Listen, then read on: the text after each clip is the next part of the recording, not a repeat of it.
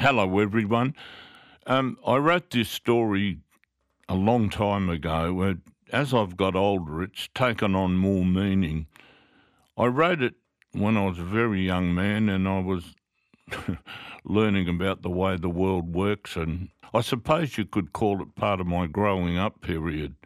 Although some people would argue with that, I'm often told I've never grown up. Anyway, I don't come out of this story very well when I read it and narrate it, I'm always a little bit ashamed of what I did. Perhaps you'll take a different view. The story is called The Watch by Robert Moormill. In 1957, I was 19 years of age when I, I arrived back in Fremantle looking for a job, any job. I'd spent a couple of years in Victoria and the Gulf country of North Queensland, just drifting through various jobs and doing bits and pieces here and there for food or board or a small wage. And I'd seen a lot of Australia, but wanted to see more of the world beyond Australian shores. And in Fremantle, I found some casual work as a, a labourer before signing on as a crew member of a Norwegian ship that carried cargo between ports in Australia, Singapore, Hong Kong, Communist China, Japan, Canada, and Pacific Ocean ports of the United States of America. In 1958, our ship left the west coast of the USA and sailed across the Pacific. We were bound for Manila and other ports in the Philippines. A few weeks later, while still at sea, my 20th birthday passed quietly. No celebration. I just had the afternoon off in my cabin.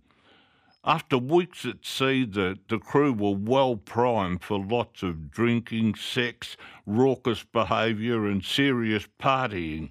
And when it came to partying, these boys were world champions. When our ship reached Manila, the skipper gave most of the crew two days' leave.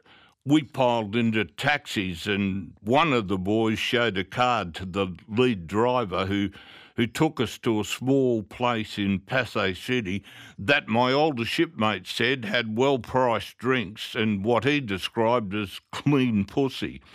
On arrival, we were greeted enthusiastically by six hostesses and the bar manager, who remembered our crew from previous visits. He waved a finger at us and said, This time, no fighting, no breaking chairs, no dancing on tables assurances were given, and the boys cranked up the jukebox and ordered large amounts of booze. The bar was a tiny, sleazy place, a, a, dozen or so tables and chairs, a jukebox, a, a few fading posters of female American film stars in bathing suits, they adorned the walls everywhere and the toilet. and what a toilet. The bar was close to uh, a big American base that had been established there during the war uh, and after the war. And uh, in 1958, the war had only been over for just over a decade, so um, a strong American influence lingered. The only alcoholic drinks on offer were cheap local beer and potent rum. Within an hour, the rum had taken hold, and the assurances given to the bar manager, while they were forgotten and went out the window. And by the way, so did one of the chairs.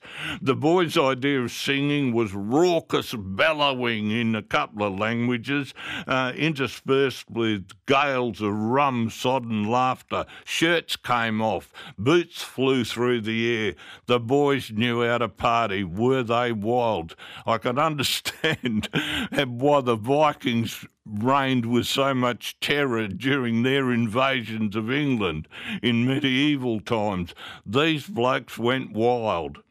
A few shots of rum caused me to believe I was a wonderfully gifted, undiscovered rock star. Dancing on the bar seemed like a great idea.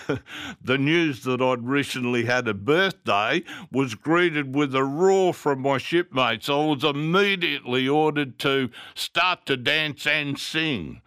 I yelled my way through an awful rendition of a popular song that drew loud applause from my shipmates. It was horrible, but they loved it. During the day, I was enjoying the attention of a pretty hostess. She laughed at my antics, and when our eyes met, she smiled a warm, wide, beautiful smile. Unlike some of the girls who were wearing revealing clothing, she wore a modest lemon white dress which contrasted with her smooth brown skin. Her long jet black hair was tied back with a yellow ribbon, and as she moved among the tables serving drinks and exchanging banter with the customers, she would occasionally look my way and smile. At the end of the night, one of my shipmates, an old hand at dealing with such matters, called me aside and said, Bobby, that girl, she likes you. If you want to go home with her, you have to pay the manager. I knew that most of the girls were prostitutes. There was no rooms attached to the premises. If a client wanted to have sex with one of the hostesses, the customer paid the manager and went home with the girl. There was a problem. Most of my money was gone. I spoke to the manager and told him I'd spent all of my money in his bar. He shrugged his shoulders and said, Too bad, no pussy for you. You want to play, you got to pay. Them the rules. The girl and I were holding hands. I badly wanted to go home with her. I was wearing a watch my mother had given me. To my shame, I removed the watch from my wrist and showed it to the manager. He looked at it, took it, slipped it into his pocket, and nodded to the girl. Before we left the bar, I asked the manager if the girl would be paid with the proceeds from the watch. He waved me off and said, Oh, yeah, sure, sure. The girl and I left the bar and made our way through back streets and crowded slums, past flimsy shanties made of sheets of rusty corrugated iron, canvas, and cardboard Shirtless, sullen, unsmiling men sat smoking near the doorways of some of the shabby dwellings. The humid night air was foul with the smell of rotting garbage and sewage. I'd never seen such poverty. The girl took me to a small one room shack jammed amongst thousands of others. We entered a tiny candlelit room. There was a small table and two chairs against one wall. I could see a narrow wire cotton blankets in a corner. Two tiny bodies were huddled under the covers. The bar girl took my hand and led me to another cot at the back of the room. Above the cot there was a wire that stretched between the walls. A flimsy curtain attached to the wire gave some privacy. When the girl slipped out of her high heels, I was I was surprised at how tiny she was. She took my hand and placed it over her heart. In a quasi American accent, she said softly, I am Marita. I took her hand and placed it on my chest and whispered, I am Robert. She smiled, and I leaned down and kissed her cheek and said, Hello, Marita. She gave a soft laugh and said, Hi, Robert. Next to the cot was a wooden box which was used as a bedside table. Atop the box was a candle standing on a, a small cracked plate. Marita lit the candle. I watched as she crossed the room and from an old oil drum ladled water into a, a battered tin dish. She took a small piece of white soap from a shelf above the water drum and placed it in the dish before placing the dish of cold water and soap on the bedside box. She then drew the curtain. Marita undressed me, then removed her clothes. There were two hand towels on the pillow of the cot. She soaked one of the towels and gently washed my body, after which I used the other hand towel to wash Marita. The bed was nothing more than a wire framed camp stretcher. Sex that night was slow and gentle. In the darkness, Marita spoke to me softly, sometimes in English, other times in a, in a language I'd not heard before. In the morning, I woke to see the curtain had been drawn back and a, a, little girl and a very old lady were squatting in a corner near the water drum watching me. They were the two who had shared the other cot. Marita spoke to the old lady who nodded and lit a small spirit stove. She boiled water in an old kettle and prepared two cups of black tea. Marita went to a, an old wooden cupboard. She handed me an orange and a hard boiled egg. I, couldn't see any other food in the cupboard. I offered the orange and the egg to the little girl, and she shook her head and clung to the old lady. Marita said, My grandmother looks after my daughter while I work.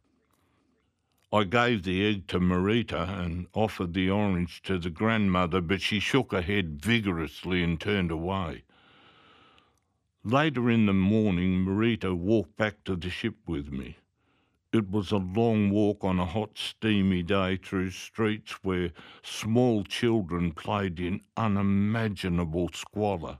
When we arrived at the ship, I asked Marita to wait at the gangway. I, I went to the galley and found a small cardboard box. I smiled at the Chinese cooks and put my finger to my lips to indicate silence as I placed a few small items of food in the box. The chief cook watched me, said nothing, but followed me to the gangway as I handed the box to Marita. I told her to stay for a moment and ran back up the gangway. The chief cook was also the ship's money lender. If he trusted you, he would lend you some American dollars at an interest rate of 20% a month. As I approached him, the chief cook grinned and said, Pussy. I'd never borrowed money, and he was surprised when I asked for a loan. He said, Only give $20 and you sign a paper. I signed the IOU and gave Marita the money, and she started to cry. She said, You see me tonight, Robert? I said, Sure, baby, I'll see you tonight, no worries. But there was no chance of that. Late that afternoon, our ship was leaving for Cebu and would not return to Manila for at least six months or more, maybe longer. I stood at the top of the gangway and watched Marita walk away. She waved. I never saw her again. Some months later, our ship called into Fremantle and I signed off. I'd been away for the best part of a year and had seen a lot of the world. The following year, I received a message from my mother, who was working at the Cleopatra Hotel in Fremantle. She contacted me to say that the ship I'd sailed on was in port and my former shipmates were, were keen to have a drink with me and do a bit of partying. I met the boys at the Cleo. As usual, they were drinking plenty and making lots of noise. Oh dear. As I walked in the door, the dartboard flew out into High Street. One of them called me aside and said, A few months ago we were in Manila. A bar girl came to the ship looking for you. She was upset when we told her you'd signed off. She gave me this to give to you. He handed me the watch I'd given to the bar manager, the watch that was a gift from my mother. My former shipmate said, The other girls at the bar told me she saved her pesos and bought it back from the bar manager. She said she needed to give it to you. My former shipmate frowned, handed me the watch, and said, First time I've ever heard of a bar girl doing something like that.